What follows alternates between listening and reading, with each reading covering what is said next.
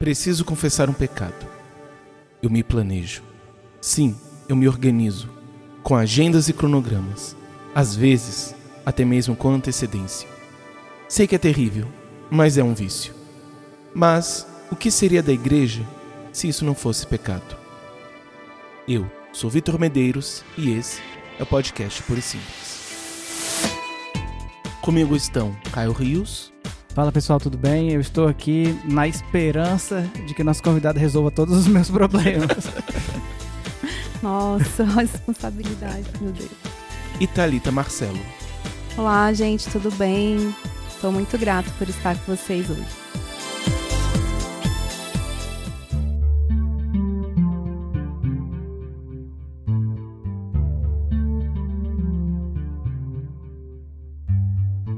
Antes de nós começarmos a nossa segunda temporada, nós teremos uma pequena pré-temporada. Nós falaremos um pouco sobre organização. Hoje, mais precisamente, sobre organização de tempo. E a partir disso, minha primeira pergunta é: por que, que é necessário sabermos organizar o nosso tempo? Então, é, recentemente eu tive a oportunidade de ler um livro chamado Diário em Tópicos, da Rachel Wilkerson. E ela, nesse livro, ela apresenta como utilizar esse recurso que é de organização pessoal, gerenciamento de tempo e autoconhecimento, chamado Diário em Tópicos. E ela falou algo que me marcou bastante. Eu vou ler aqui para vocês rapidamente, está na página 19 do livro.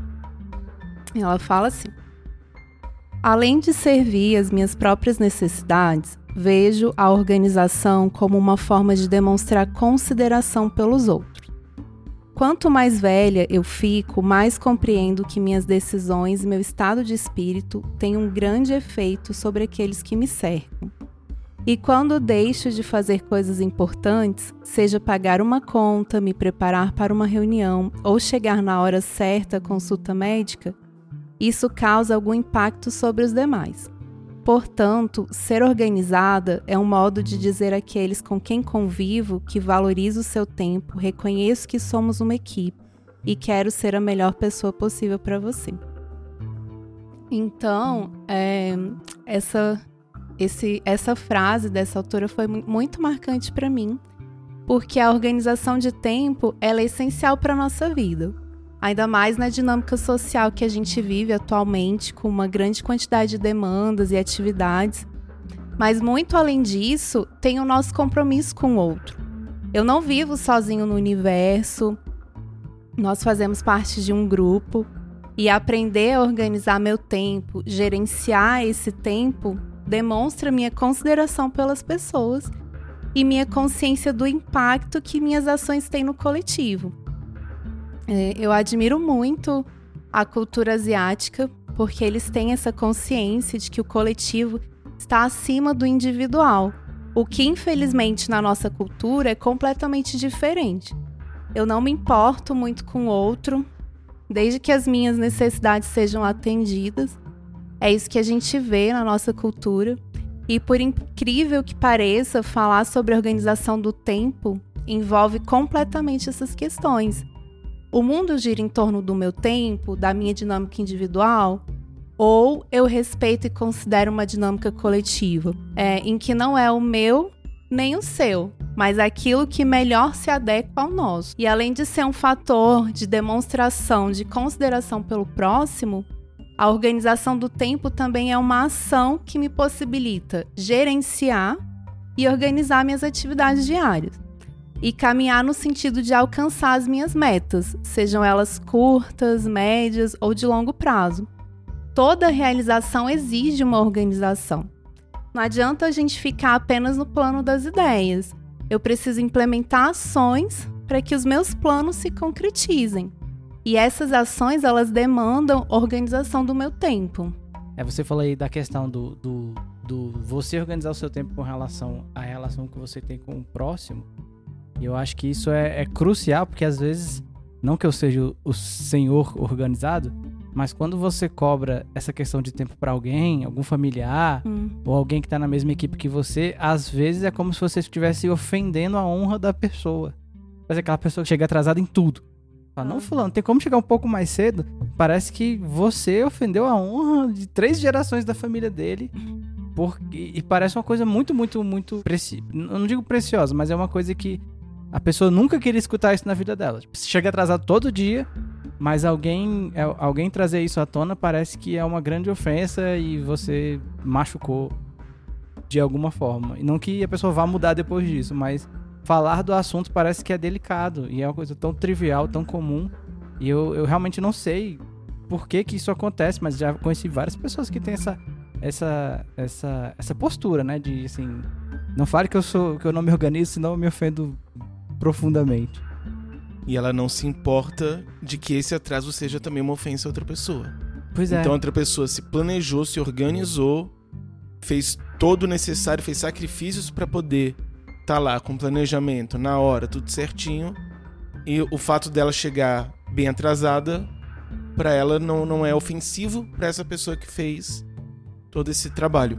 Acho que é muito importante, talvez até para o nosso próprio episódio, nós partimos muito dessa perspectiva da organização, não simplesmente como eu preciso me organizar para mim, mas também eu preciso me organizar para o outro. Eu me organizar em termos de tempo, em termos de agenda, em termos de um planejamento de fato de uma atividade, é uma forma de amar o próximo. Então, por exemplo, o próprio podcast. Nós não simplesmente chegamos aqui e falamos, tipo assim, ah, vamos ver o que, que a gente faz. Não, nós tivemos um planejamento de quando seria, de com que antecedência precisaríamos gravar para poder editar, para também não ficar editado de qualquer forma, que a Thalita vai nos dá o tempo dela para participar e a gente edita de qualquer forma, seria também uma falta de respeito. Nós fizemos uma pauta com antecedência, passamos a pauta para ela se organizar, para se planejar. Então, não é simplesmente um, um, um chegar na hora, mas também esse tipo de organização é necessário. E esse tipo de organização é uma forma de, por exemplo, nós respeitarmos a Talita que está conosco e também respeitarmos o nosso ouvinte. Então, a pessoa ela vai gastar uma hora, uma hora e meia ouvindo podcast que foi feito de qualquer jeito, sem nenhum planejamento, independente de qualquer forma. Não. Se nós realmente queremos fazer o nosso melhor para Deus e o nosso melhor para o outro, nós precisamos de um planejamento. Então, nós temos que entender que o planejamento não é apenas um, ah, eu preciso me organizar, porque se eu não me organizar, eu vou acabar esquecendo alguma coisa ou vou acabar ficando ansioso. Não. Eu preciso me organizar também, porque isso é importante para o outro. É uma forma de respeitar o outro e realmente valorizar o outro e o tempo dele. Pois é, essa perspectiva cultural individualista da nossa sociedade, ela precisa ser modificada. Porque é justamente isso, é como se o mundo girasse em torno de você. Você só importa você as suas atividades. Você não consegue ter consciência do impacto que muitas vezes a sua falta de organização tem na vida de outras pessoas. Né? Então acho que é bem por aí mesmo. A nossa organização ela tem, ela pode impactar positivamente quem está ao nosso redor, a nossa família, é, os nossos amigos, no nosso trabalho. Aí por isso que a gente tem que realmente começar a repensar as nossas ações. A organização pode impactar positivamente e a falta de organização pode impactar negativamente. Todos os dias quando acordo não tenho mais o tempo que passou, mas tenho muito tempo.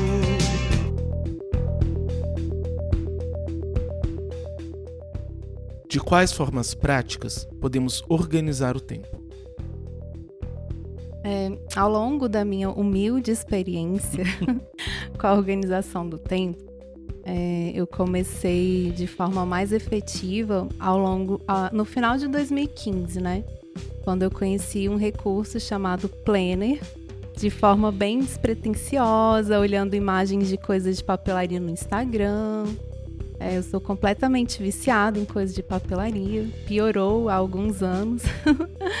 então eu via imagens de uma agenda com a hashtag Planner e achava as fotos, as fotos muito bonitas, né? Até que um dia eu resolvi pesquisar no nosso querido Google e vi que tinha vários vídeos sobre o assunto. Comecei a assistir e desde então eu não parei mais. Enfim, eu contei é, de uma forma bem resumida um pouco essa minha trajetória com organização de tempo e para dizer que ao longo desse percurso, desde o final de 2015 que eu tô sempre pesquisando e buscando aprender mais, eu pude perceber que a organização ela parte muito do autoconhecimento. Existem vários recursos. Eu comecei com o Planner, que é um tipo de agenda, só que bem mais complexo, porque envolve gerenciar diversas áreas da nossa vida, é, área emocional, financeira, administração da casa, do trabalho. Enfim, tudo que você precisar, você pode colocar em um planner. E além dele, tem o Bullet Journal, é, vários aplicativos como Keep, Trello. Então, assim, tem muitos recursos, mas todos eles funcionam se você desenvolver essa habilidade de se autoconhecer, de se conhecer. Por quê? porque você vai conseguir identificar aquilo que realmente é importante e necessário para você, dentro desse âmbito de organização de tempo. É, qual o melhor recurso que se adequa às suas necessidades, aquilo que de fato te ajudará a organizar o seu tempo? E isso é um processo.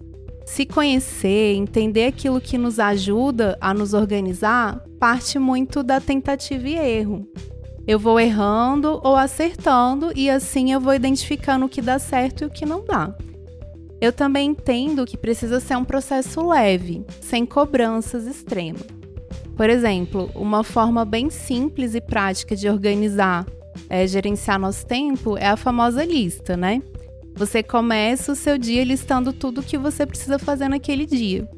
Pode até separar um horário para cada atividade e organizá-las por prioridade. Mas se por acaso você não conseguiu seguir completamente essa lista ou fez apenas um item, não será o fim do mundo. Pode ser o começo de um processo, de uma construção de rotina. Muitas vezes a pessoa faz a lista e tem um nível tão alto de exigência que, se não consegue cumprir, ela se frustra e desiste. Esse não é o caminho. É um processo, então a cada dia você vai ajustando aquilo que não conseguiu fazer. Você pode começar aos poucos, conhecendo os recursos disponíveis, vendo aquilo que se adequa melhor ao seu jeito de ser, as atividades que você precisa realizar. E ter paciência, vai cada dia conquistando mais e mais. Se você falhar, você tenta de novo. E assim você vai alçando formas mais equilibradas e efetivas de organizar o seu tempo. Só não pode desistir e não deixar de tentar. É, eu trouxe aqui outro livro também que para indicar que é muito bom, que eu li, que é o Vida Organizada da autora Thaís Godinho. Ela tem um blog chamado Vida Organizada. E esse livro, ele é excelente porque ela é um livro bem prático e ela traz vários exercícios que você vai em cada capítulo tem algum exercício para você fazer de autoconhecimento, estipulando metas, coisas que você quer conquistar. E aí ele te ajuda muito nesse processo de entender o que você quer, de entender onde você quer chegar. E a partir disso, você vai organizando as suas metas, organizando a sua rotina para alcançar esses objetivos.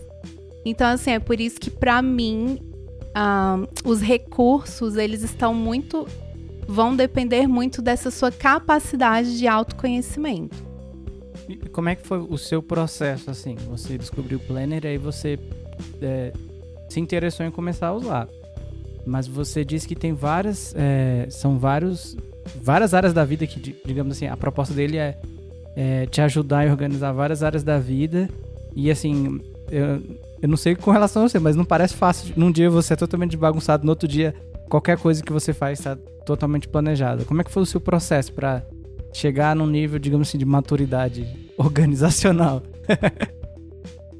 então, no começo, quando eu comecei a fazer o planner, eu quis colocar praticamente quase tudo da minha vida. Eu queria controlar tudo, tudo, tudo, tudo.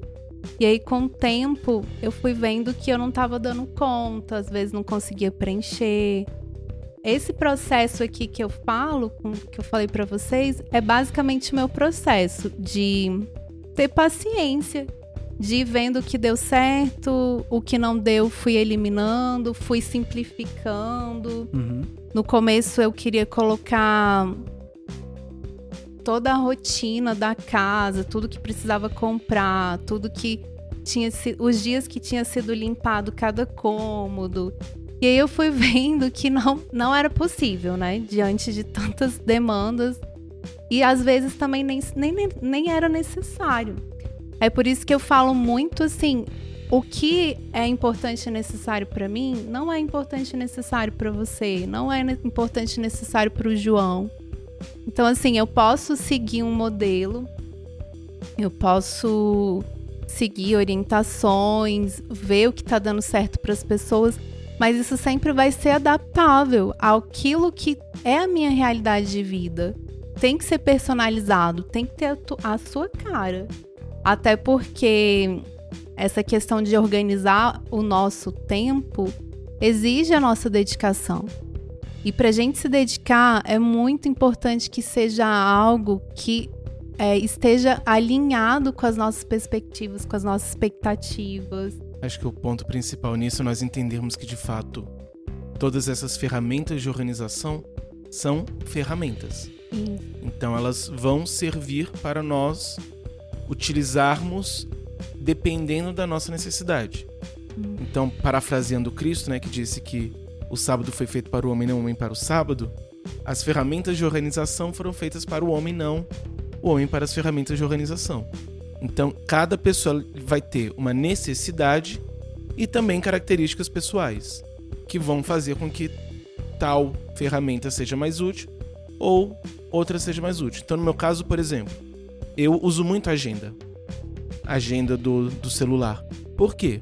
Porque eu preciso saber o que, que eu tenho que fazer naquele dia. Porque eu tenho, como psicólogo, então eu tenho vários pacientes. Então eu preciso saber quem que eu vou atender, que horas eu vou atender, e tenho que marcar também depois quem que eu atendi, quem que desmarcou com antecedência e quem simplesmente faltou. Então eu uso muito essa ferramenta porque ela corresponde à minha necessidade. Já outras pessoas que têm outro tipo de dinâmica não usam agenda. A pessoa até fala, ah, não consigo usar agenda. Aí eu penso, nossa, eu não consigo não usar agenda porque a minha necessidade demanda isso. Enquanto para outra pessoa vai ser um outro tipo de necessidade. Ou para a mesma pessoa, necessidades distintas vão fazer com que ferramentas distintas sejam utilizadas. Então, eu já percebi que usar o Trello para organizar os meus pacientes não funciona. Mas a agenda funciona muito bem. Enquanto para organizar o podcast, o Trello, ele serve muito bem. Já a agenda não serviria para isso porque não me daria as ferramentas necessárias. Então é nós sabermos entender, pesquisar e nos conhecermos. Então nós vamos saber quais ferramentas existem, quais as possibilidades, quais os desafios que cada uma tem, quais as limitações de cada uma e saber quando utilizar e ao mesmo tempo também como construir isso. Então, de fato, não é simplesmente achar que de um dia para o outro encontrei a ferramenta certa e eu vou aplicá-la e tudo vai ser resolvido. Não. Às vezes vai ser necessário construir. E se nós pulamos essa etapa, vamos nos frustrar e ter mais dificuldade do que necessariamente conseguir desenvolver. Então a questão da lista fala-se muito na questão de organização, de você, por exemplo, tentar fazer a lista de três itens.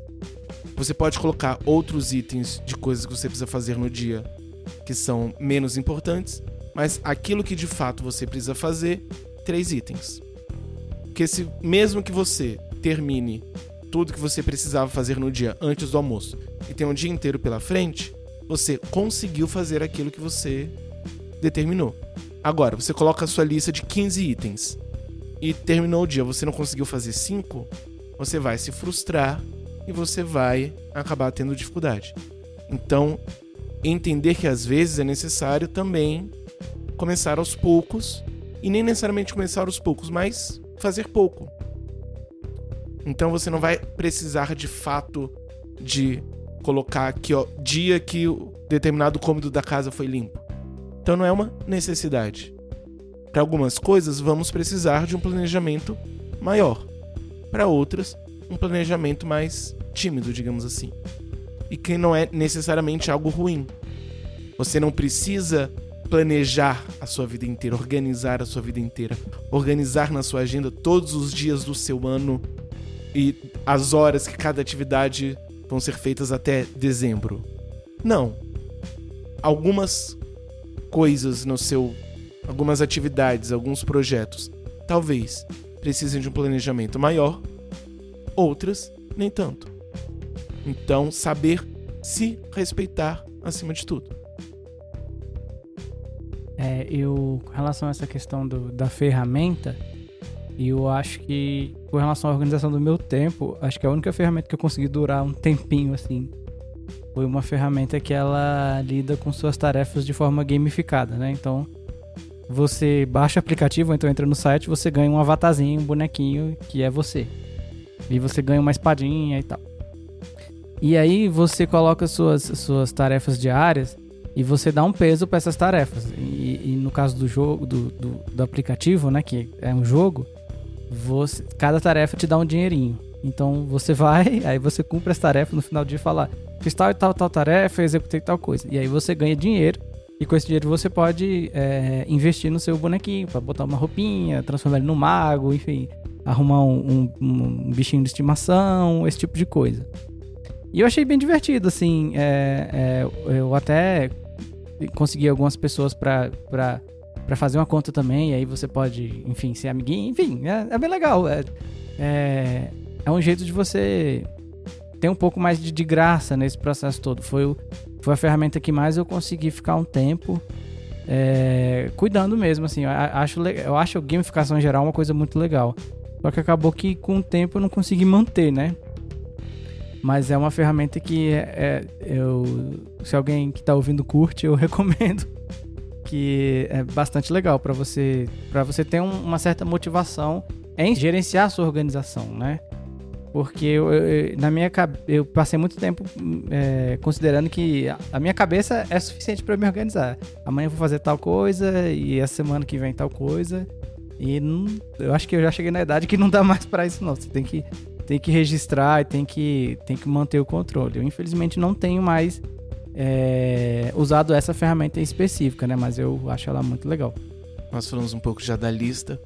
Como que é o Bullet Journal? É, o Bullet Journal, ele é um caderno simples que você usa para anotar tudo, tudo que você quiser. Pode fazer várias listas, você pode. Você tem um. Cria um índice para ele, numera as páginas desse caderno. E aí é basicamente isso, de você colocar, ter um planejamento mensal, coloca só as datas numa folha, aí as atividades que você tem para aquele mês, um planejamento anual.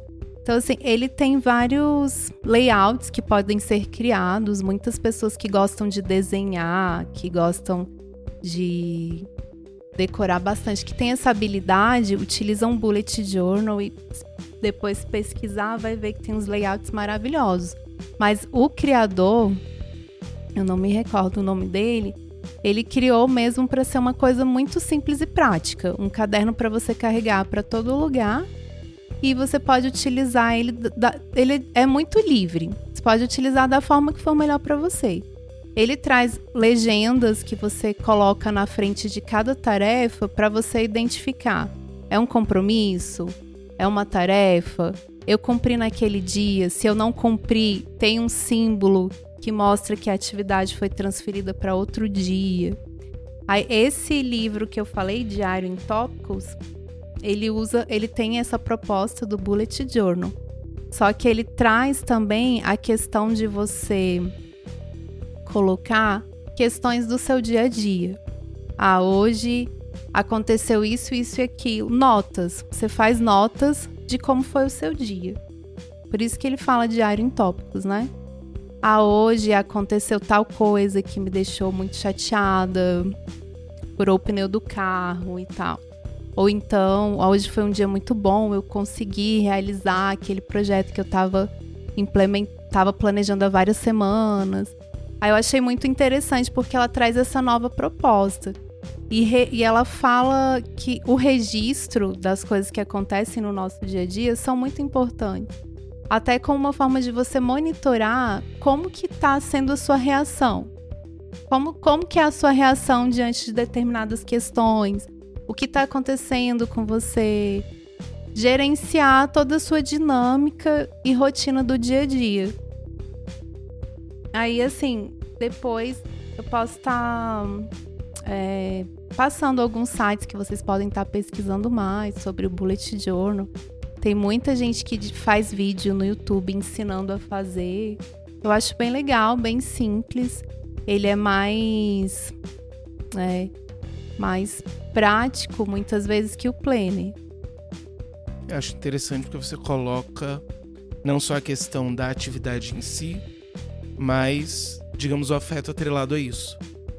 Então, porque é muito importante para esse tipo de planejamento nós termos em mente o impacto disso, de por exemplo, nós conseguirmos concluir aquilo o impacto para a gente, emocional, e ao mesmo tempo o impacto também de não conseguir.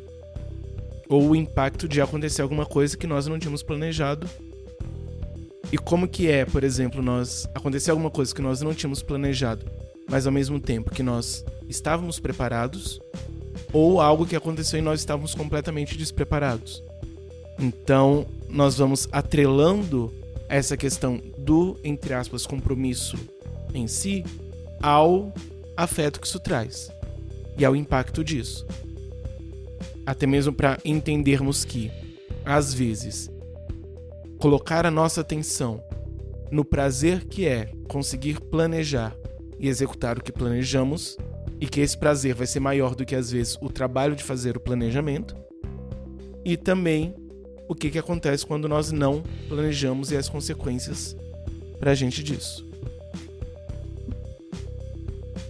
É, particularmente com relação a essa questão de você é, registrar os sentimentos relacionados ou é, essa coisa mais emocional, eu acho na minha, na minha concepção, na minha cabeça, eu acho que ter isso escrito para mim não, não dá não.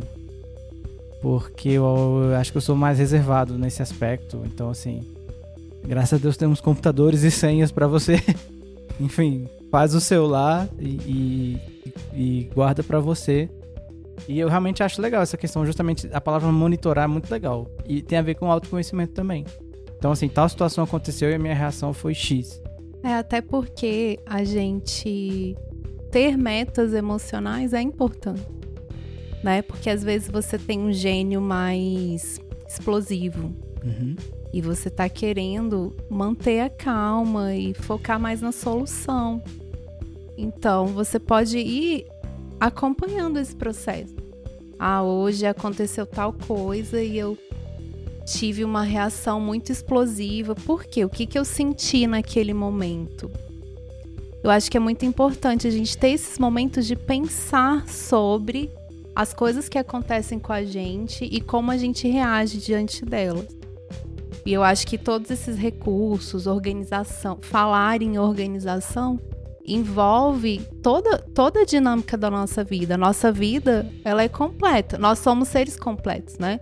Eu não sou só trabalho, eu não sou só faculdade. Eu tenho emoções, eu tenho relacionamentos, diversos tipos de relacionamentos, amigos, é, familiares, pai e mãe, esposa, namorada. Então, assim, a gente está envolvido numa dinâmica muito grande de coisas e a gente precisa pensar e refletir sobre as nossas ações, sobre o que a gente sente, para que isso seja uma referência que nos ajude, muitas vezes, a lidar com sentimentos que são difíceis, muitas vezes a lidar com é, situações complicadas, ou muitas vezes agradecer por coisas maravilhosas que nos acontecem, por pessoas maravilhosas que fazem parte da nossa vida, por pessoas que nos ajudam em momentos. Eu acho que esse processo, até esse processo de escrever para mim é muito importante. É, eu comecei com a, o planner, né, para acompanhar as minhas atividades e chegou no momento que eu comecei a escrever muito sobre o que eu sentia diante de situações difíceis e, e eu vi o quanto isso me ajudou. Então acho que tudo isso de você escrever ou digitar, ter esses momentos, mesmo que curtos, para pensar sobre o que você sente, o que você pensa, ajuda muito. Que às vezes fica ali, né? Você tem aquele pensamento de algo, mas se você parar para escrever, gera muito mais ideias, muito mais reflexões, muito mais processos que podem promover desenvolvimento. Agora vamos ao que interessa. Kanban. Kanban. Eu conheço um pouco de Kanban. É... Que é... eu não utilizo ele, mas eu achei muito legal quando eu, tava... quando eu conheci, né? Que ele é questão de você colocar as tarefas, escrever né, uma lista de tarefas. Enquanto você está fazendo a tarefa, você muda essa lista do, do item inicial para o item fazendo, vamos dizer assim. E aí, quando você finaliza, você muda para o item finalizado. Eu achei muito interessante porque esse. Você visualizar que algo está sendo feito já é um reforço muito bom, é uma motivação para você. Olha só, eu não concluí ainda, mas eu estou fazendo. Né? Eu posso parar um momento e priorizar outras coisas, mas eu comecei, eu iniciei algo. E às vezes a gente coloca as metas, coloca atividades e só quando termina já põe ali, já tica ou risca e muitas vezes você não vê o quanto tem diferença.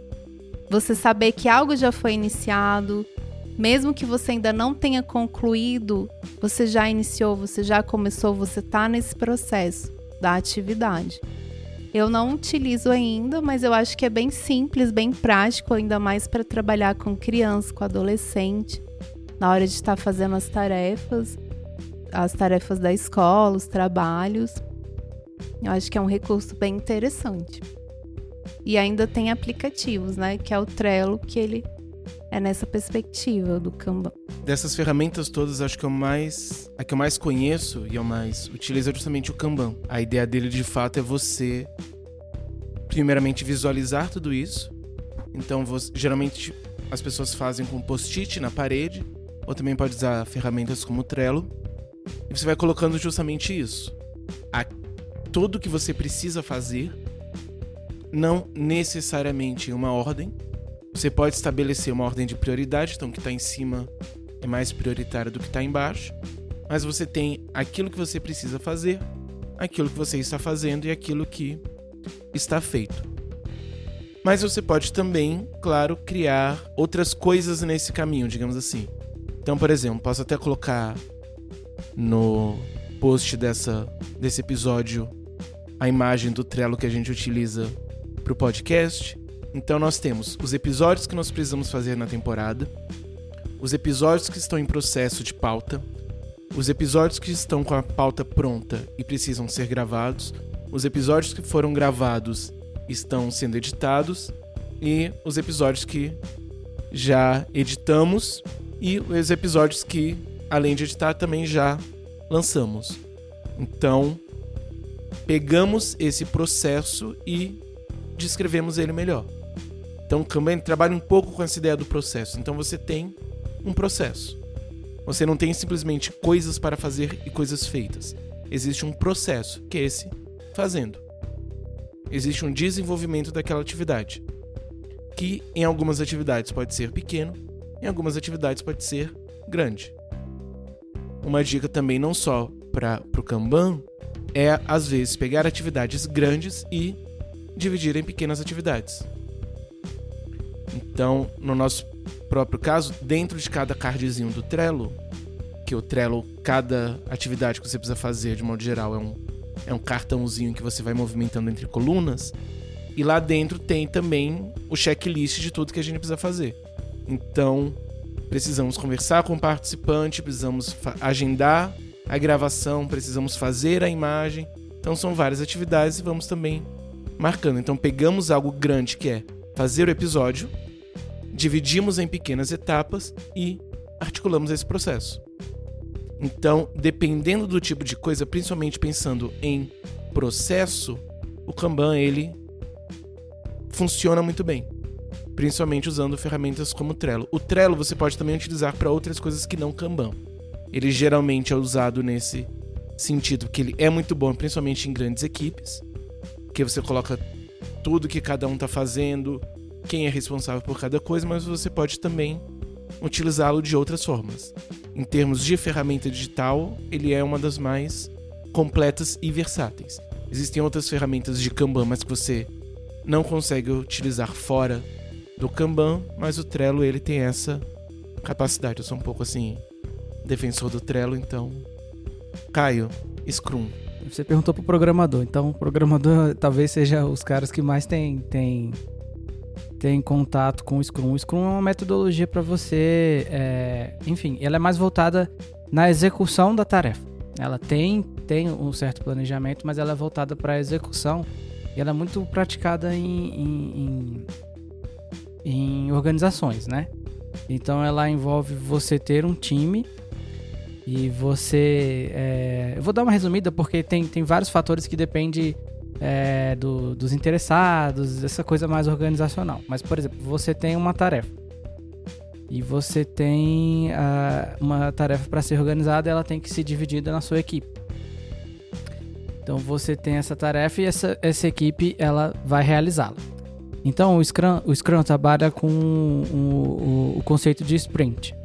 O que, que seria a sprint? é um determinado tempo, geralmente curto, assim, de uma, duas semanas, que a sua equipe vai trabalhar e ela vai apresentar um, um, um, um pedaço do seu objetivo final, digamos assim. Então, assim, no software, a sua equipe vai, vai trabalhar duas semanas, a, a sprint vai durar duas semanas e ela vai. É, ela vai apresentar um, um projeto já finalizado, um pedaço finalizado, digamos assim, do software, né? E esse geralmente é chamado MVP, é o mínimo produto viável, que é um, um, um pedaço de software pequeno que você pode entregar. No contexto fora do, da, do desenvolvimento, pode ser um, um, pedaço da sua atividade que você está fazendo. Então você tem essas sprints e uma coisa muito legal é que o Scrum defende a reunião diária, que é todo dia você se reúne com a sua equipe e você e tem uma reunião que geralmente é em pé, ela tem que durar até 15 minutos, todo mundo tá em pé. Por quê? Porque não vai estar tá sentadinho todo mundo descansando, é para não para as pessoas sentirem o cansaço para não, não durar. A reunião não, não, não é para durar. Então ela é feita em pé para ela ser curtinha e aí cada pessoa vai indicar o que é o que ela fez no dia anterior e o que ela não fez e o que prejudicou ela a fazer isso e é feita essa discussão na equipe para entender os problemas. E aí a gente tem uh, uh, o papel de um cara chamado Scrum Master, que ele é uma pessoa específica que tem um, um, um, um ele tem um know-how de como lidar. É quase um coach, mas é porque quando a gente chama coach no universo corporativo, ele, digamos assim, tem um peso menos é, o, o coach corporativo, ele é mais voltado em, em ter estratégia. Então, assim, é legal, é legal. É, então, esse Scrum Master ele tem esse papel de, de orientar as pessoas com relação a melhorar e você entregar mais é, ao, longo da sua sprint. E aí você vai tendo essas iterações. Você, ao longo da sprint, vai conseguindo, das sprints, você vai conseguindo mais rapidamente é, entregar o seu produto final. Tem outros fatores, por exemplo, que é o o Product Backlog, que é a, a, lista de coisas a se fazer, mas aí eu acho que já é, já é um pouco mais complexo para se explicar é, a, aqui rapidamente. Então, assim, é um, é um sistema, é um, uma metodologia muito legal e ela tem essa, é, essa cara de equipe. Inclusive, ultimamente eu já vi alguns artigos que defendem, ou defendem não, ou propõem um Scrum pequenininho, que é tipo para três pessoas, né? Porque o Scrum geralmente a gente pensa numa equipe, sei lá, de quatro para cima. Mas é essa, essa metodologia, é uma metodologia ágil, né, que a gente chama. E ela tem essa pegada de você conseguir construir, é, é, você conseguir entregar o seu produto ou você conseguir concluir a sua tarefa E ela tem essa, essa, esse enfoque mais humano, né? A tendência da, da, dos métodos ágeis é eles serem mais humanos. Então, o que na pessoa está dificultando ela a, a, realizar determinada tarefa? Então, é, a, o objetivo é que a, os métodos ágeis eles valorizam mais as pessoas porque é a pessoa que vai conseguir te entregar o produto não necessariamente o, o sistema. E aí, sistema, eu estou dizendo a sua organização, a sua igreja, a, a, a, forma como as coisas funcionam, né? E isso é muito legal. E tem, já tem várias propostas nesse sentido de você reorganizar dessa forma, né? Você tem seus projetos, você tem métodos ágeis que valorizam o ser humano e o que dificulta o ser humano de colocar em prática essa, essas coisas. O, o, o livro mais, a gente pode colocar na descrição também, o livro mais é, comum do Scrum, que é A Arte de Fazer o Dobro pela Metade do Tempo, que eu li há, há pouco tempo. E ele dá vários cases de várias empresas que estavam indo para o buraco e depois que você, você que ele implementou o Scrum, ele conseguiu ver a motivação surgindo, as pessoas se sentindo mais valorizadas e, e, e, e o processo sendo mais rápido, né? A entrega sendo mais rápida. Então, assim, é, para quem tem uma equipe, inclusive para a igreja, né? Depois a gente vai comentar sobre igreja. Eu acho que é algo a ser utilizado, que eu acho que pode gerar um resultado fortíssimo em pouco tempo. Ainda que o Scrum acabe sendo uma ferramenta que ela é extremamente útil, mas para talvez menos atividades do que as outras, mas ainda assim tem uma um ponto nele que eu acho que é um aprendizado para todos os outros. Que a ideia de modo geral do Scrum é você não simplesmente, digamos, gastar muito tempo realizando uma atividade e só depois que você realizou, você vai saber se aquilo está como deveria ou não. A ideia é que a cada sprint você faça uma avaliação se aquilo está de acordo ou não com a sua necessidade. Então, em vez de você pegar todo seu, você vai ficar dois anos desenvolvendo um programa. Em vez de esperar dois anos, todo mundo desenvolvendo o programa, e aí depois de dois anos, ah, isso não funciona?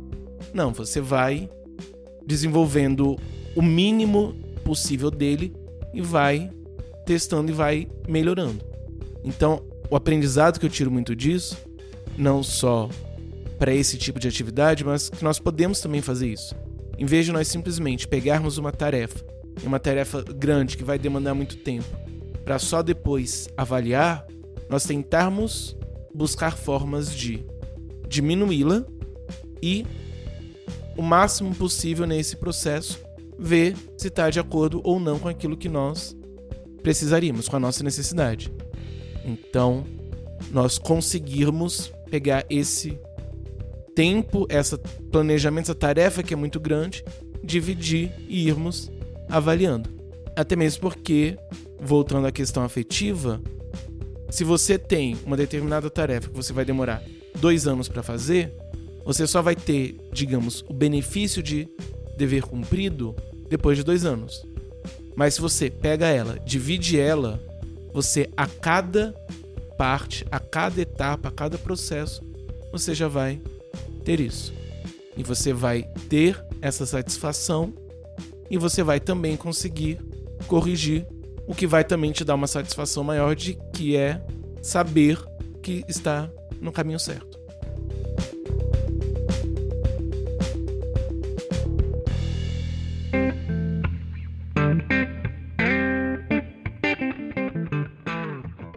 Quais as maiores dificuldades que encontramos nesse processo e como driblá-las? As maiores dificuldades que eu identifiquei na minha trajetória tá mesmo dentro dessa linha de falhar e não desistir. Eu percebo que propor metas e depois avaliar o que eu consegui realizar, o que eu não consegui fazer e por quê, isso é muito importante. Tá muito dentro do que você acabou de falar, né? É, e isso está de acordo com o que eu falei sobre autoconhecimento. Já tem uns quatro anos que eu estabeleço metas mensais. Eu coloco tudo que eu quero fazer a cada mês. E ao final do mês eu faço um balanço do que eu consegui realizar e o que eu não consegui realizar por quê. E isso foi importante para mim, porque assim eu pude pensar o que estava me atrapalhando para tentar corrigir no próximo mês. E também foi importante para pensar sobre o que deu certo, o que eu consegui realizar, que entra como uma questão de motivação, né? Que a gente estava conversando aqui. É, e também de entender os meus comportamentos que são mais efetivos.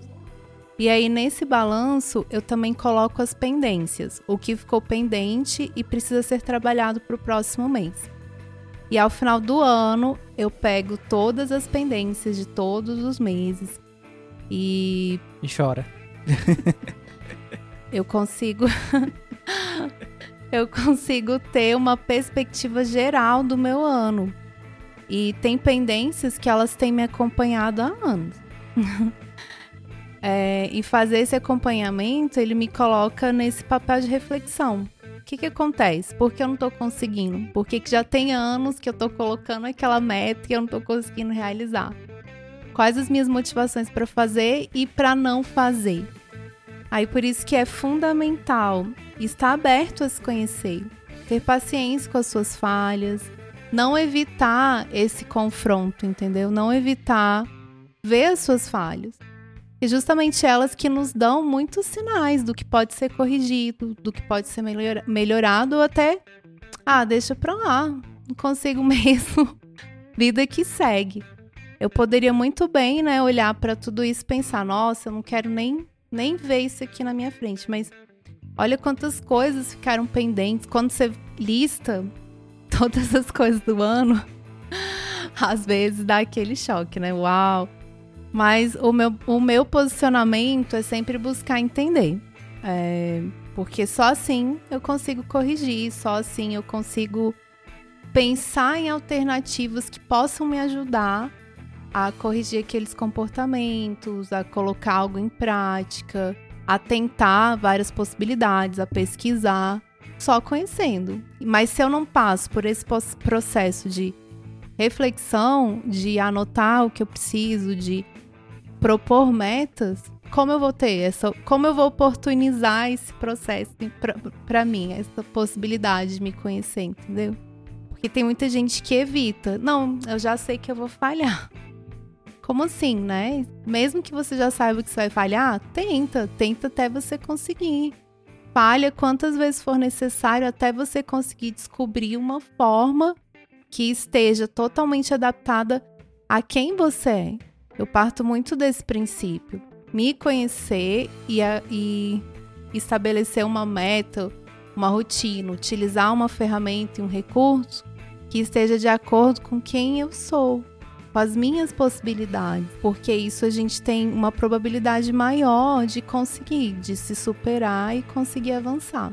Um parênteses, é importante também a pessoa tentar focar também naquilo que ela conseguiu. Que muitas vezes a pessoa, por conta dessas pendências, ela acaba focando mais naquilo que ela não foi capaz que aquilo que ela fez.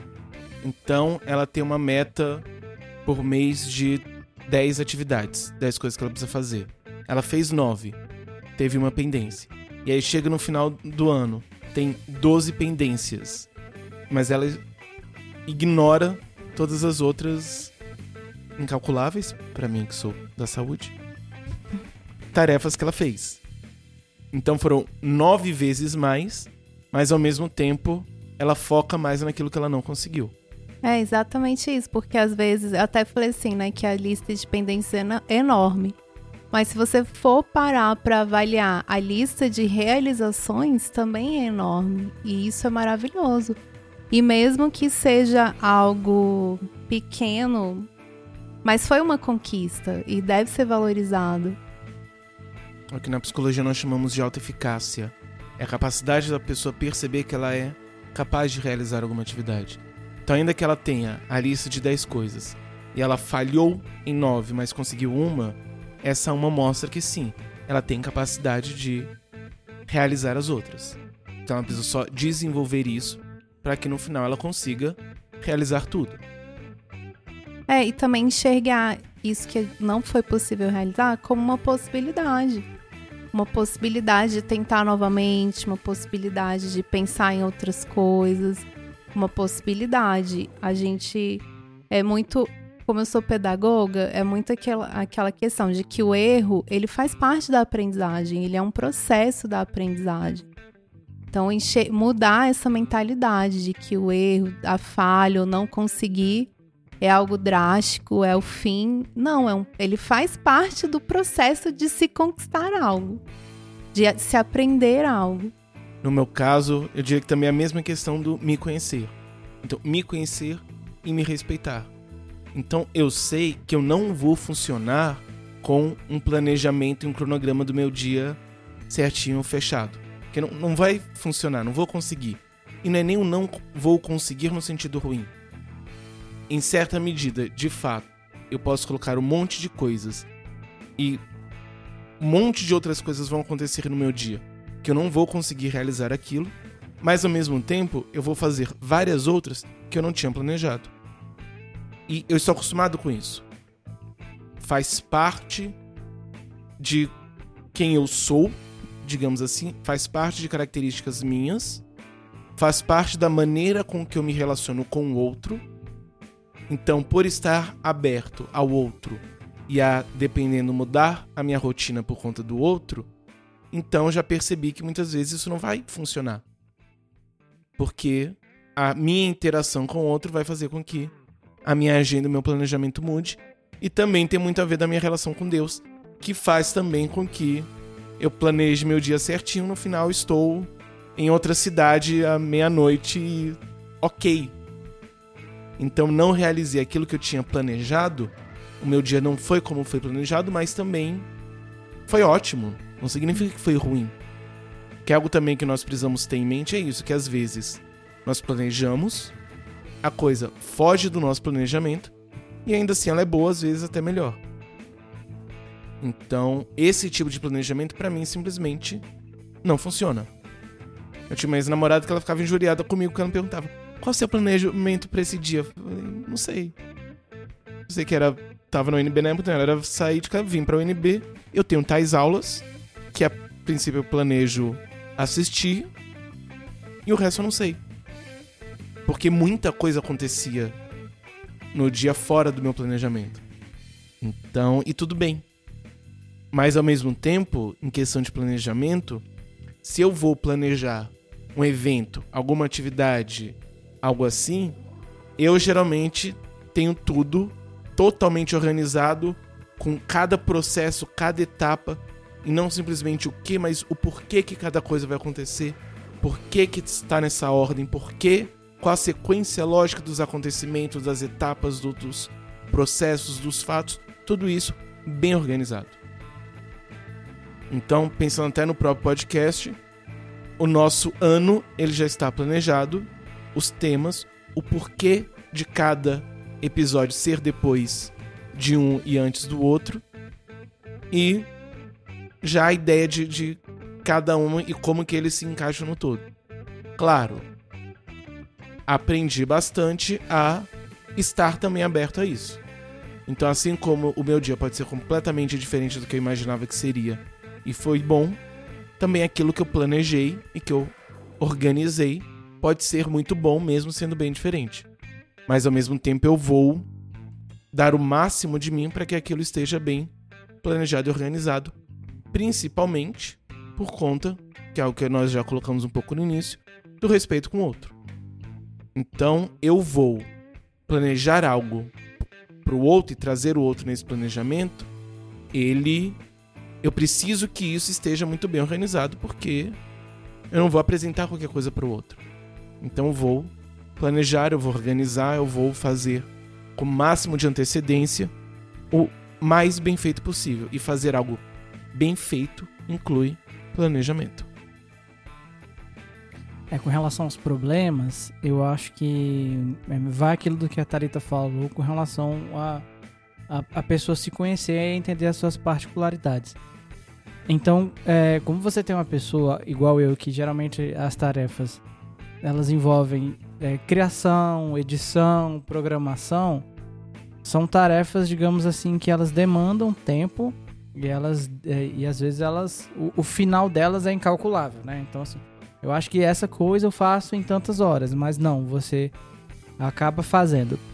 E aí essa questão do, do autoconhecimento vem muito porque eu sou uma pessoa que é, eu tenho a tendência a ceder coisas pessoais que eu tenho para ajudar os outros. E ajudar os outros é bom, mas você não pode ajudar os outros 100% do tempo ao ponto que você não se ajuda nunca. Então eu lembro de uma situação que eu ajudei um rapaz na época é, é, da igreja, em alguma coisa, ele falou, nossa cara, você. E eu tava ainda na, na faculdade, na universidade também. Você não me ajuda muito e tal. Como é que eu posso fazer para retribuir? Eu falei, cara, você sabe programar em Haskell? Aí ele, não sei não, cara. Eu falei, então você não tem como me ajudar, infelizmente. Então, assim, madrugadas e madrugadas eu tive que, que me dedicar é, ao, ao tal do Haskell. E, é, é, é, e aí é muito frustrante quando você é, tem sonhos de. Você planeja é, colocar coisas em práticas pessoais e acaba é, cedendo. Pode ser para ajudar alguém, pode ser para não ajudar alguém. cedendo e não retomando essa atividade. Então, é, eu preciso me policiar dessa forma porque eu preciso colocar numa balança e preciso achar o ponto que eu posso me ajudar e ajudar o próximo. Eu preciso é, é, me organizar com relação a isso. E às vezes eu tenho um senso que é, por exemplo, eu acordei tarde e não consegui é, produzir de manhã. Então, na minha cabeça, eu preciso dormir mais tarde para compensar o, o, o tempo que eu passei dormindo. Mas se eu durmo mais tarde, eu acordo tarde de novo no outro dia. E aí acaba virando um ciclo. E aí eu preciso quebrar esse ciclo de alguma forma, né? E, é, então, assim, são, é, eu acho que são, são casos e casos, a gente tem um panorama geral, mas são casos e casos que a gente acaba se percebendo deixando essas coisas. Outro exemplo, o fato de eu estar na minha casa e não estar na igreja ou fazendo alguma outra coisa, não significa que eu estou no ócio. Não significa mesmo. E, e eu preciso entender isso. É, é, porque eu também tenho a tendência de que, ah, você tal dia, tal hora. Eu deveria estar em casa, mas eu deveria estar em casa compondo a música, por exemplo. Que eu tô afim de compor. E aí na minha cabeça eu falo, pô, tô em casa, então meio que necessariamente eu estou livre, só que eu não tô. E eu acho que a, a, eu não sei de onde eu peguei isso, e eu não sei se eu sou o único também, mas é uma coisa que eu tô tentando lutar com residentes. Ah, tal dia, tal hora. Não, tal dia, tal hora eu tenho um compromisso. O meu compromisso é estar em casa, às vezes me divertindo. E é um compromisso que ele precisa ser honrado, ele precisa ser respeitado. Uma coisa que me ajudou foi um livro que eu li nesse ano de 2019 que ele se chama The Power of Having Fun, que é o, poder de se divertir. E eu, ele, ele traz um panorama de pessoas que trabalham muito, e aí no caso trabalhar mesmo em organização. O, o meu contexto é trabalhar muito na igreja e, e não tanto na, na, minha organização. E ele traz isso de, de, de meio que forçar a barra para você se divertir, o tanto que a gente abre mão do próprio descanso e diversão para ficar realizando coisas ao ponto que descanso e diversão é um combustível que vai te dar. Então esse livro traz e fala, olha, você precisa ter um horário semanal para você, sei lá, vai pro cinema, vai sair com a sua família, e ele precisa ser rigoroso, religioso com relação a isso, para você não fazer igual eu faço, que é ficar cedendo porque você vai fazer tal coisa com não sei quem. Então, assim, é, ainda mais no contexto cristão, eu acho que é um pouco ainda é, arriscado isso. A gente ainda tem pessoas que acham que é a pura vagabundagem você tirar um tempo de descanso. Então, Deus não descansa. Mas foi Deus que instaurou o descanso. Inclusive está no Gênesis, entendeu? É... E descanso é bíblico. E é você renovar suas energias. Se a gente passa o resto da vida exigindo e cobrando e, e, e forçando, e não, você tem que tem que participar, participar, participar, o tempo inteiro, janeiro, dezembro, cara vai acabar com a pessoa. Daqui a pouco a gente vai ter um monte de igreja aí com o pessoal com burnout, com não sei o quê, com várias síndromes. Daqui a pouco. É. tá Já acontece, né? Já acontece e muito. eu acho que a, a é, tem muitos, é, muitas instituições, seja ela é, organiza empresa ou, ou, igreja, que acaba é, não valorizando essa parte pessoal, que é o seu tempo para você, o seu tempo para descanso e o seu tempo para hobby, porque se você faz, você tem espaço para isso, você fica uma pessoa mais realizada, você se sente mais motivado, né? Então, por exemplo, eu sou a favor de que, por exemplo, janeiro não se tenha nenhuma atividade na igreja a não ser o culto de domingo. Por quê? Porque você pode usar os outros dias para se planejar para o ano inteiro. Então, assim, você religiosamente não temos que continuar tendo uma, uma, uma agenda é, é, é, extensa e, e, o tempo inteiro. E ao, ao, mesmo tempo que a gente não para para pensar e para se organizar nunca. A gente vai seguindo, vai seguindo e o, o resto do ano flui dessa mesma coisa. Então, assim, é, essa questão do autoconhecimento ela é essencial justamente para a gente sair desses buracos. E eu preciso sair de muitos buracos que eu me coloco. Que é essa coisa de, de não valor, não respeito, não me respeitar com relação ao meu próprio tempo. Acho que o problema disso na igreja é que a gente parte da ideia de que é egoísmo.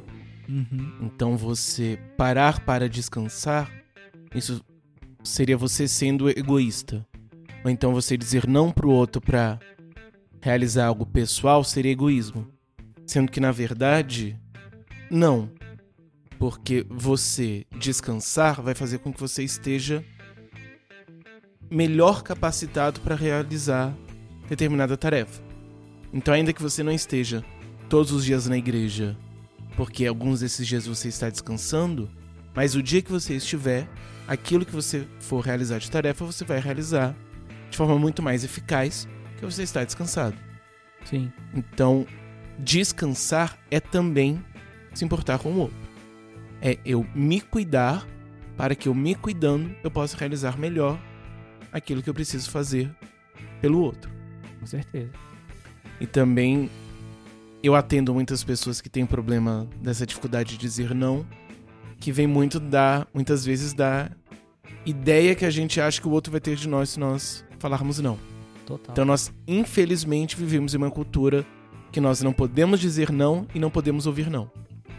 Então, se eu pedir alguma coisa pra Thalita, Thalita disse não para mim, o problema sou eu, ela não gosta de mim e estou extremamente ofendido. Não é que ela não pode naquele dia. Não é porque ela tá sem agenda. É lado pessoal, né? É. E se sente ofendido e, e por aí vai. Uhum. E também eu achar, se eu disser, ela me pediu uma coisa e eu não posso. Mas se eu disser não, o que, que ela vai pensar de mim? Uhum. Não, então vou abrir mão de fazer algo. Que não é nem às vezes descansar é às vezes um dever que eu tenho, então tem uma tarefa que eu preciso realizar, mas eu não realizo porque não, vou fazer isso para ela para que ela possa não pensar mal de mim.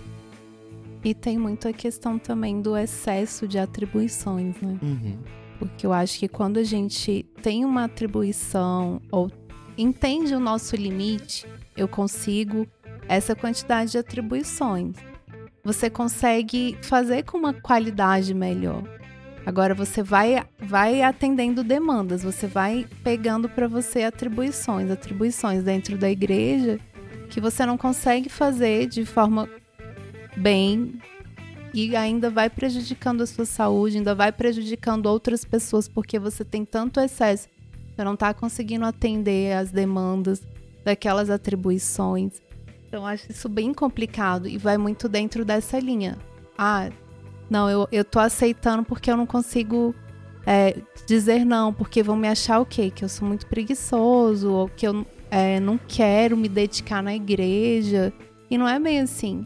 Você entender a sua, a sua o rotina, seu o seu limite, te ajuda a fazer uma coisa com mais qualidade, com mais efetividade né? E é o que a gente vê muito. Eu, eu tive na minha pele, assim, de desenvolver várias doenças, gastrite, intolerância, mil coisas, por conta de excessos.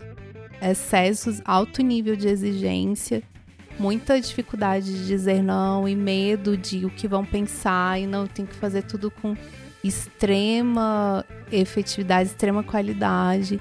E não fui entendendo os sinais que o meu corpo estava me dizendo, né? Que não é por aí. É melhor você focar em uma atividade, fazê-la bem feita, do que tá com excesso de coisas que você não tá conseguindo atender, porque você não consegue dizer não, porque você não consegue abrir mão muitas vezes também.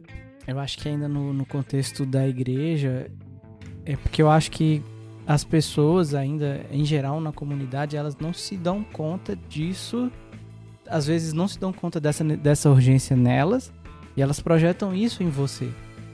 Então, se eu construir um tempo inteiro que, ah, Caio, faz isso, faz isso, faz isso, faz isso, e você faz, no dia que você falar não, é bem provável que essa pessoa nunca mais olhe na tua cara.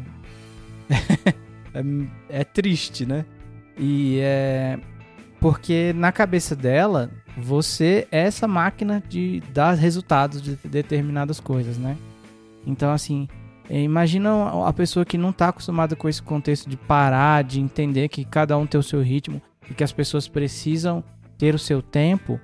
Você, você não, se você tiver que se, digamos assim, se justificar de que não deve acontecer, a pessoa não vai entender. Então, assim, por que você não tá fazendo isso? Olha, porque eu, eu preciso de mais tempo para mim e tal e tal. É bem provável que ela ignore tudo isso que você tá falando.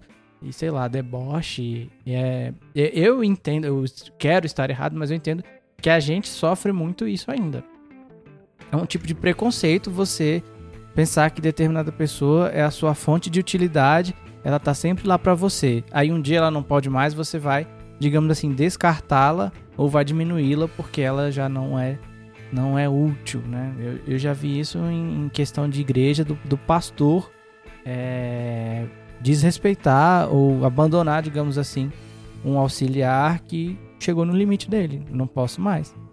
E aí o líder espiritual, a líder espiritual, é, resolveu abandoná-lo e assim trocou de igreja. Então assim foi uma situação terrível, justamente porque o ser humano não é uma máquina de produzir coisas para os outros, né? Organização de tempo, mais do que tudo é saber dizer não. Total. E só um parênteses na nossa igreja ao contrário. O nosso pastor teve que sentar com o Caio e falar para ele Exatamente. parar e diminuir as coisas que ele fazia. Exato. Falando um pouco enquanto psicólogo, é importante a, nós entendermos que é problema da outra pessoa, não seu. Então, se eu disse não pro Caio porque eu não posso, e o Caio ficou ofendido, achou um milhão de coisas, não sou eu que fiz isso. É o Caio que precisa trabalhar questões nele uhum. e precisa entender isso. Então, muitas vezes nós vamos ter essas, esses atritos, essas dificuldades, esses episódios, mas não é por conta de nós, é por conta do outro. E às vezes fazer o melhor por outro é dizer não. Então a pessoa, por exemplo, que tem essa dificuldade de ouvir não, às vezes eu vou precisar dizer não que ela precisa desenvolver isso. Ou mesmo pensando em igreja, muitas vezes nós temos pessoas que realizam bem certas atividades e nós só temos uma ou duas pessoas que fazem bem aquilo. Então, às vezes também dizer não vai fazer com que abra uma necessidade, abra um vácuo nessa necessidade de, de se realizar essa atividade e outras pessoas que às vezes não tinham a oportunidade de trabalhar vão começar a aprender e vão poder realizar aquilo. Então, se dentro da igreja uma única pessoa faz tudo, tenta fazer tudo e tenta dar conta de tudo, além de ser cruel para ela, que não vai conseguir fazer nada bem, vai se sobrecarregar, é também cruel com o outro, porque ele não dá espaço pro outro se desenvolver. exato. E eu acho que é, a, não só isso, né, desse caso do outro se desenvolver, mas também é, existe a preocupação de que se eu não fizer, ninguém vai fazer. E, e é, eu já tive muito essa crise, mas eu parei no seguinte sentido: se eu não fizer e mais ninguém fazer, problema. Porque as coisas que eu aprendi, muitas das coisas que eu aprendi, edição, por exemplo, foi vendo a necessidade da igreja. E ninguém me ensinou dentro da igreja. E aí, não, mas você vai sair, ninguém mais vai fazer. Falei, por que, que ninguém é, tem esse interesse? Então, assim, é melhor que ninguém faça do que uma pessoa faça para morrer. Porque se a pessoa não teve um senso de coletividade e quis, não, deixa eu aprender a mesma coisa com você. E assim, dei aula, digamos assim, de edição, ensinei, dei. Às vezes eu ofereço ensinar de graça. E assim, ninguém tem interesse. Então não vai ter. Então, assim, lamento, lamento muito. Todos os dias quando acordo, não tenho mais o tempo que passou, mas tenho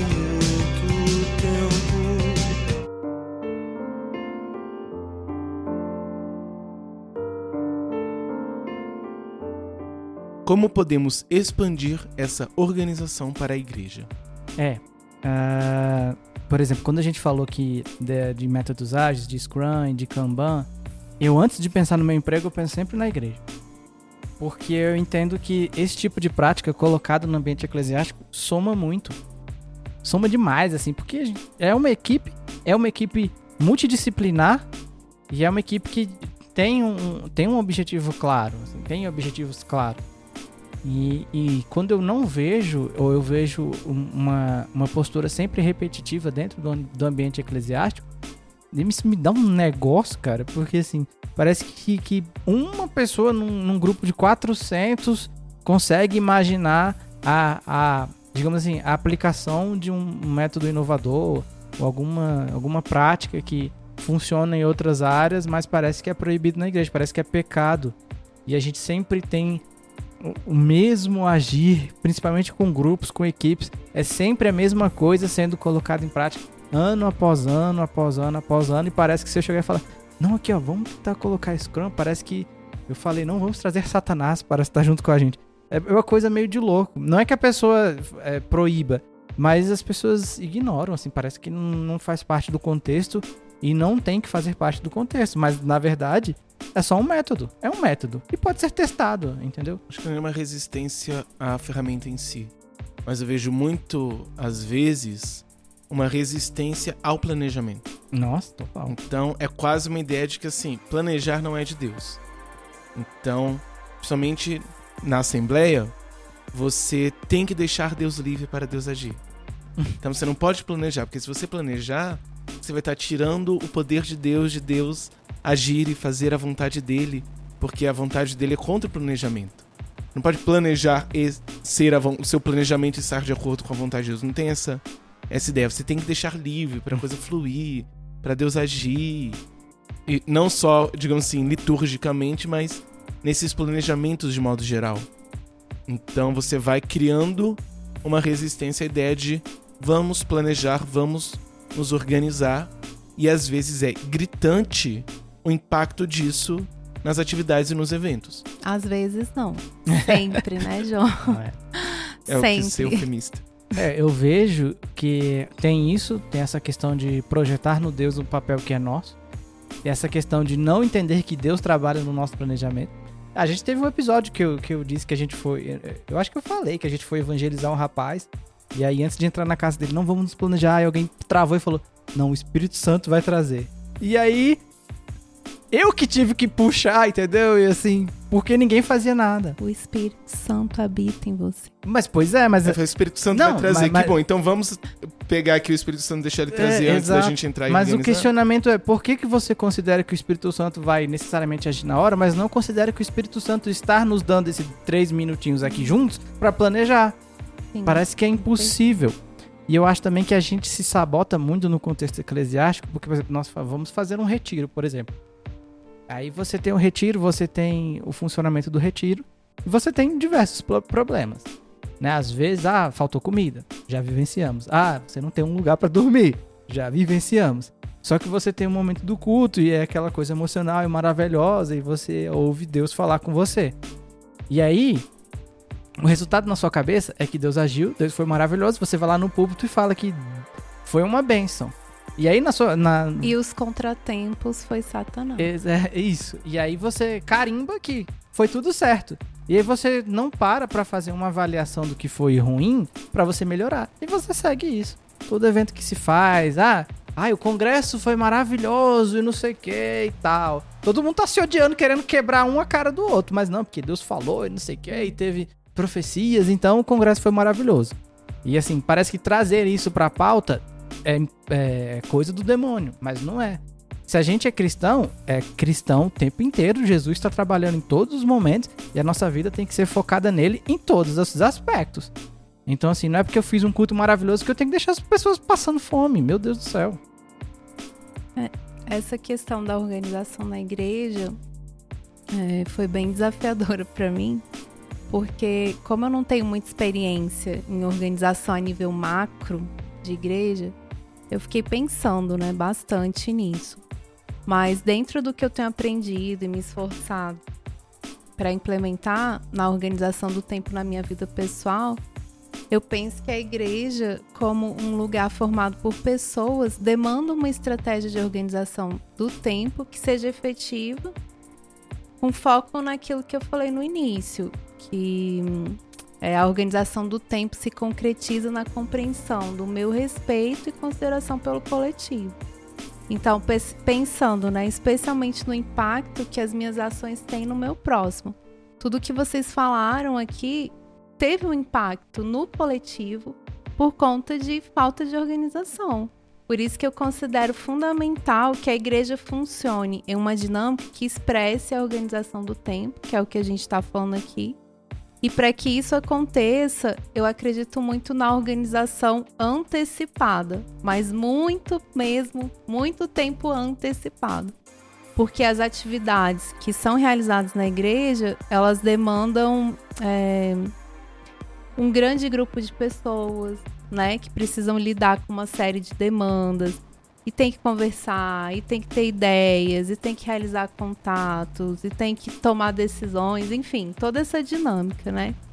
E é, há alguns anos eu fiz um curso de formação para o Ministério Infantil e eu lembro, assim, ficou muito marcado para mim a fala da líder, que ela falava que pelo menos antecedência de um ano para planejar um retiro. É. um ano. E eu achei isso muito importante. E é nessa perspectiva que eu acredito que a organização de tempo tem que ser na, trabalhada na igreja com essa antecedência. E eu acho muito bom que na nossa igreja tem uma agenda, uma agenda que é definida anualmente, né? Eu acho isso muito importante. Mas cabe a cada líder, a partir da definição dessas datas, já começar a se organizar, já começar a planejar, já antecipar todas as demandas que são necessárias para a realização dos eventos. Todas as pessoas que precisam ser movimentadas e tudo. Porque assim, essa organização, ela te ajuda a diminuir as dificuldades que podem ser encontradas. E quando essas dificuldades aparecem, você já está preparado para lidar com elas você já tá, é, já tem melhor condições para lidar. Eu acho que isso é um dos pontos muito positivos que um planejamento te oferece, que é você às vezes não consegue eliminar completamente as dificuldades, mas você tá preparado para lidar com elas. Acho que pensando no Ministério Infantil, a importância do planejamento fica muito mais clara, que não é simplesmente uma questão de tarefas, é uma questão também de desenvolvimento. Sim. Então são crianças que vão entrar em uma certa idade, vão sair em uma certa idade e vão se desenvolver nesse tempo. Então preciso planejar não simplesmente quais atividades eu vou fazer, mas como eu vou proporcionar o desenvolvimento daquela criança em cada uma dessas etapas do processo. Então, como que eu vou potencializar o desenvolvimento dela aos três anos, como que eu vou potencializar aos quatro, como que eu vou potencializar aos cinco e pensar, eu diria em certa medida, mais do que um ano. Eu até posso pensar em um ano em termos de atividade propriamente, mas aquilo que está por trás de todo esse meu planejamento, ele vai muito além disso. Então eu preciso planejar esse percurso dessa criança. Então, ainda que nesse ano ela vá ser concretizada a partir de tal, culto tal e tal dia, um acampamento tal dia e uma convivência tal dia. Ainda que eu pense e organize dessa forma, ainda assim eu preciso ter todo esse processo, todo esse desenvolvimento, toda essa intencionalidade nesse planejamento. A gente fala muito de intencionalidade na relação, mas nós temos também que ter intencionalidade nas nossas atividades na igreja. Então elas não podem simplesmente ser por ser. Elas precisam de ter um porquê e ter um processo e ter uma sequência em certa medida, porque se eu simplesmente penso atividade, atividade, atividade, atividade, eu estou não só fazendo por fazer, mas eu estou também partindo do pressuposto de que não está havendo desenvolvimento. Porque se eu parto da ideia de que, a partir do momento que nós vamos concluindo etapas, nós vamos nos desenvolvendo enquanto crianças, que fica mais claro, mas crianças, enquanto adolescentes, enquanto jovens, enquanto casais, enquanto idosos. A partir do momento que nós vamos tendo todos esses encontros, isso vai redundando em desenvolvimento pessoal nosso.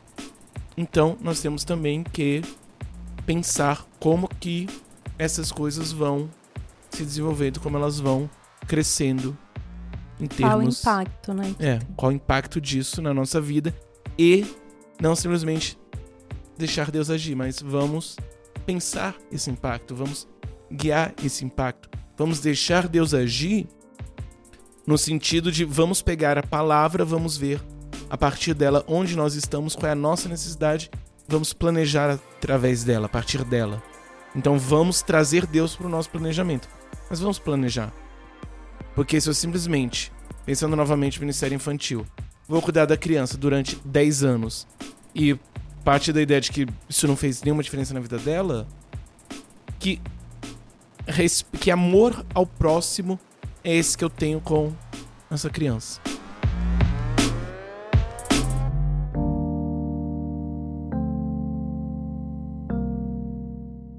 Tudo tem a sua ocasião própria e todo propósito debaixo do céu tem o seu tempo. Há tempo de nascer e tempo de morrer, tempo de plantar e tempo de arrancar o que se plantou, tempo de matar e tempo de curar, tempo de derrubar e tempo de edificar, tempo de chorar e tempo de rir, tempo de prantear e tempo de dançar, tempo de espalhar pedras, tempo de ajuntar pedras, tempo de abraçar, tempo de abster-se de abraçar tempo de buscar e tempo de perder, tempo de guardar e tempo de lançar fora, tempo de rasgar e tempo de coser, tempo de calar e tempo de falar, tempo de amar e tempo de odiar, tempo de guerra e tempo de paz. Que proveito tem um trabalhador naquilo que se fadiga? Viu o trabalho que Deus deu aos filhos dos homens para neles se exercitarem. Tudo o que Deus fez é apropriado a seu tempo. Também pôs no coração deles a ideia da eternidade. Contudo, de maneira que o homem não possa descobrir, do princípio ao fim, a obra que Deus fez. Sei que para eles nada é melhor do que regozijar-se e fazer o bem durante a vida. Também que todo homem coma e beba e goze o bem em todo o seu trabalho é dom de Deus. Sei que tudo quanto Deus fez durará para sempre. Nada se lhe pode acrescentar e nada tirar. Deus o faz para que os homens temam diante dele. Aquilo que é, já foi, e aquilo que há de ser, já foi. Deus fará vir outra vez o que já se passou. Eclesiastes 3, de 1 a 15. A partir desse texto, minha pergunta é: como podemos pensar essa organização na nossa vida espiritual? Eu vejo que a organização do nosso tempo ela é fundamental para a nossa vida espiritual. Falando daquilo que é basilar, muitas pessoas reclamam que não conseguem orar, ler a Bíblia, porque tem um dia muito corrido, muitas atividades para fazer do trabalho, da faculdade, e a oração e a leitura bíblica vão ficando de lado. Por isso que gerenciar o nosso tempo da melhor forma exige de nós organização, porque ela vai nos ajudar a identificar o que precisa ser feito e eleger aquilo que é prioridade. A leitura bíblica e a oração são prioridades diárias na vida do cristão. Não tem meio termo. A vida devocional, concretizada em orar, ler a palavra, refletir sobre aquilo que Deus fala aos nossos corações, é o que nos alimenta, fortalece e permite crescer em nossa caminhada. Por isso, gerenciar nosso tempo é fundamental. E acompanhar esse processo na nossa vida pode ser um fator que nos motive a, e que nos motive e ajude a perseverar. Existem planners voltados para isso. Eu já vi em um blog disponibilizado gratuitamente e é basicamente uma construção de páginas que te permitem escrever sobre suas reflexões no momento devocional. pedidos e respostas de oração, motivos de gratidão, é, planos de leitura bíblica. Mas, mais uma vez, eu trago a perspectiva do autoconhecimento dentro dessa questão do planejamento para a nossa vida espiritual. Porque nesse processo de escrita, você vai registrando momentos significativos com Deus que fortalecem a sua fé. Tantas coisas que Deus faz na nossa vida e muitas vezes a gente esquece. E quando você registra, você está lembrando o poder de Deus atuando constantemente na sua vida e fortalecendo a sua fé, né? É, e esse isso também te motiva a dar continuidade nesse processo, a, te motiva a estar sempre, dia após dia, lendo a Bíblia, orando, tendo esse momento com Deus, crescendo em intimidade com o Pai. E dentro dessa perspectiva espiritual, você pode utilizar um caderno também e pensar sobre tópicos principais que podem te ajudar nesse momento devocional. Por exemplo, temas de estudo bíblico. Quando a gente muitas vezes está fazendo a nossa leitura bíblica seguindo um plano de leitura anual, você tem aqueles versículos diários, né, que você tem que ler todo dia. E ali muitas vezes surgem inspirações de temas, surgem inspirações de palavras, surgem inspirações de estudos que você deseja aprofundar na leitura bíblica. Então, registrar isso no momento é muito importante. Até mesmo coisas que Deus fala diretamente com você, de uma forma muito clara, muito específica. Registrar isso também. É, pedidos de oração, motivos para agradecer, lista de livros voltados para o seu crescimento espiritual, lista de músicas. Enfim, existe uma infinidade de coisas que você pode colocar e que é, vão te motivar a estar caminhando nesse processo de estudo bíblico e oração. E aí que entra a questão de você organizar o seu tempo para priorizar esse crescimento, esse momento com Deus na sua vida, esse momento individual com Deus, que vai muito além de você estar na igreja todos os dias, você precisa ter esses momentos de leitura bíblica, de oração, de reflexão sobre aquilo que você está estudando. Esse processo de autoconhecimento para você gerenciar o seu tempo, para você eleger prioridades, para você identificar dificuldades. Por que eu não estou conseguindo ler e orar a Bíblia? Por que eu não estou conseguindo organizar o meu tempo para isso ser uma prioridade na minha vida? E esse processo de registro, né? De registro, de escrita, de pensar em novas ideias dentro do seu devocional, seu momento devocional. Então acho que está muito alinhado a isso, de organização da nossa vida espiritual é, trabalhar essas questões que a gente já foi elencando aqui durante todo esse momento, né? Acho que até pensando no texto, é importante nós, antes de mais nada, entendermos de fato o tempo de Deus. Então, pensar esse desenvolvimento espiritual, que é um pouco que nós conversamos na última pergunta, desse desenvolvimento, desse crescimento, entender que nós estamos crescendo, nós estamos nos desenvolvendo e que nós precisamos sair de um lugar e chegar em algum lugar. E pensando no desenvolvimento pessoal fica em certa medida mais fácil, porque nós temos um acesso maior, muitas vezes, a o que que nós precisamos de fato melhorar. Claro, às vezes nós achamos que é algo mas é outra coisa que Deus precisa trabalhar em nós. Mas ao mesmo tempo nós colocarmos esse tipo de planejamento. Então eu sei que, como foi citado bem no início do episódio, eu tenho, eu preciso ser paciente porque eu sou muito explosivo. Então eu preciso é, é, pensar formas de, de me organizar para que eu possa ser mais paciente, para que eu possa não simplesmente reagir a que o outro faz, mas que eu possa de fato agir. Feito isso, eu preciso já também de uma outra coisa. Então, eu preciso tentar entender que existe um plano de Deus para minha vida. Antes de mais nada, em quem eu sou, antes do que aquilo que eu faço. Que acho que muitas vezes na igreja nós esquecemos de uma coisa e pensamos só na outra.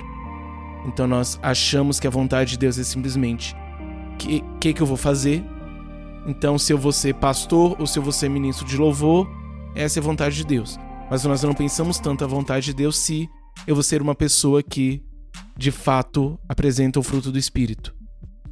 Precisamos olhar para quem nós somos e buscar formas de desenvolver isso dentro daquilo que é a vontade de Deus todas as demais coisas em termos de, de posição, de, de, entre aspas, ministério, isso é secundário. Nós, nós precisamos entender o plano de Deus para a gente e como nós estamos nesse desenvolvimento, o que, que nós podemos fazer para nos desenvolvermos melhor. Então, e isso deve também estar no nosso planejamento. Então, nós precisamos olhar muito para nós. É interessante porque eu, talvez o tema principal do episódio não é nem exatamente o planejamento, mas o olhar para si. É o se entender. Então eu entendo quais são as minhas dificuldades e eu entendo o que é que pode me ajudar nisso. E eu entendo também que não necessariamente a ferramenta que foi boa para o outro vai servir para mim. Então nós precisamos nos entender, entender quais são as nossas dificuldades e tentar ver quais são as ferramentas e estratégias que vão servir. Então tem gente, por exemplo, que acordar de manhã, fazer o devocional diário todos os dias, isso é perfeitamente possível e salutar. 5 horas da manhã. 5 horas da manhã. Tem gente que isso não vai funcionar. Eu tenho um problema de sono, 5 horas da manhã eu estou conseguindo ir dormir. Então, a, a, a minha rotina de manhã, o horário que eu consigo dormir e acordar, é extremamente variável. Então isso não funciona. Mas se eu parto da ideia de, ah, eu preciso fazer esse método, porque esse método que é o certo, que vai funcionar, não vai dar certo para mim.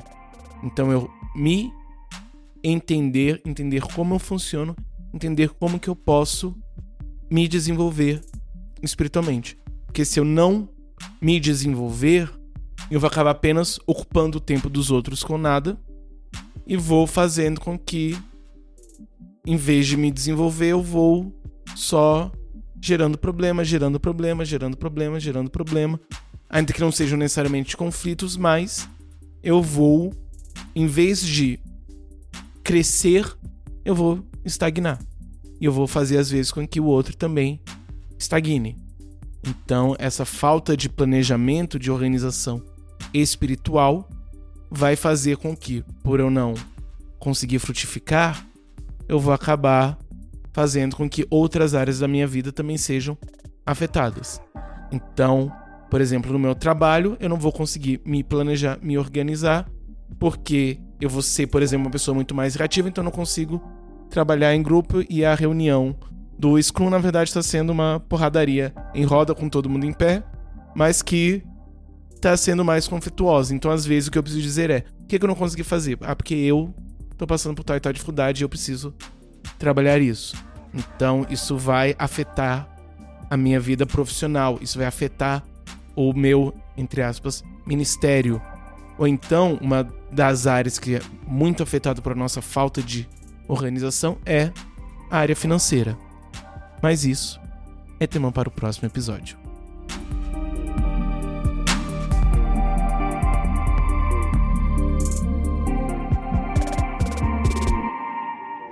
Please listen carefully. Beleza, galera? Eu queria agradecer de coração a, a Talita que esteve aqui hoje compartilhando da sua incrível sabedoria sobre o tema e que hoje, no episódio especial, nós viemos na casa da própria para gravar. É, fomos muito bem recebidos por ela, pelo seu esposo Toninho, já esteve com a gente na temporada passada e com certeza vai estar em mais alguns nesse ano também. Então, Thalita, muito obrigado pela sua presença. Eu, eu que agradeço por você e o João terem acreditado no meu potencial. E a casa está de portas abertas. É muito bom. Obrigada mesmo pela oportunidade. Obrigada por essa oportunidade de contribuir e compartilhar aquilo que eu tenho aprendido com essa experiência da organização. Quando ela diz acreditar no potencial dela, significa que nós geralmente chamamos ela de Talita Planner. Pessoal, você encontra a gente no podcast purisimples.com.br, onde você vai encontrar diversos links relacionados ao que a gente falou hoje. Então, o aplicativo que eu falei, os livros que a Thalita falou, é, os sites, tutoriais vezes, que ela viu, a gente vai dar um jeito de colocar aí tudo para você ter esse material para você colocar em prática, beleza? Então acessa lá podcastpurisimples.com.br, que é onde você encontra não só os áudios de todos os episódios anteriores, mas também você vai encontrar o material em texto e esse conteúdo extra para você se interar cada vez mais. Belezinha? Nós estamos nos principais agregadores de podcast disponíveis no mercado, entre eles o Spotify, iTunes, o Google Podcast e o Deezer. Belezinha? Você encontra a gente também no Twitter como Puro Simples Cast. Coloca Puro Simples Cast, você vai encontrar a gente lá. E no Instagram, Podcast Puro Simples. Não tem o um Ezinho, é só Podcast Puro Simples. E a gente mantém esse contato lá também. E também estamos agora no YouTube. Todos os nossos episódios eles, eles aparecem no YouTube na íntegra. Nós colocamos também um minutinho de cada pergunta para você se situar melhor. Então coloca no YouTube podcast puro e simples. Você vai nos encontrar lá. Você se inscreve, uh, coloca o sininho, dá um like e participa com a gente lá também. Beleza? É, temos uma novidade no nosso site também, que é uh, um linkzinho de parcerias. É, nós temos é, entrado em contato e participado de alguns episódios em outros podcasts e nós temos colocado lá esses parceiros nossos para você fazer esse network de podcast cristão e conhecer os demais, os demais conhecerem a gente. Está sendo uma experiência muito bacana. Então clica aí no, no site, no nosso site principal, clica em parcerias que você vai conhecer os nossos relacionamentos com os outros podcasts cristãos, tá certo? Então a gente espera você no, no próximo episódio e até lá.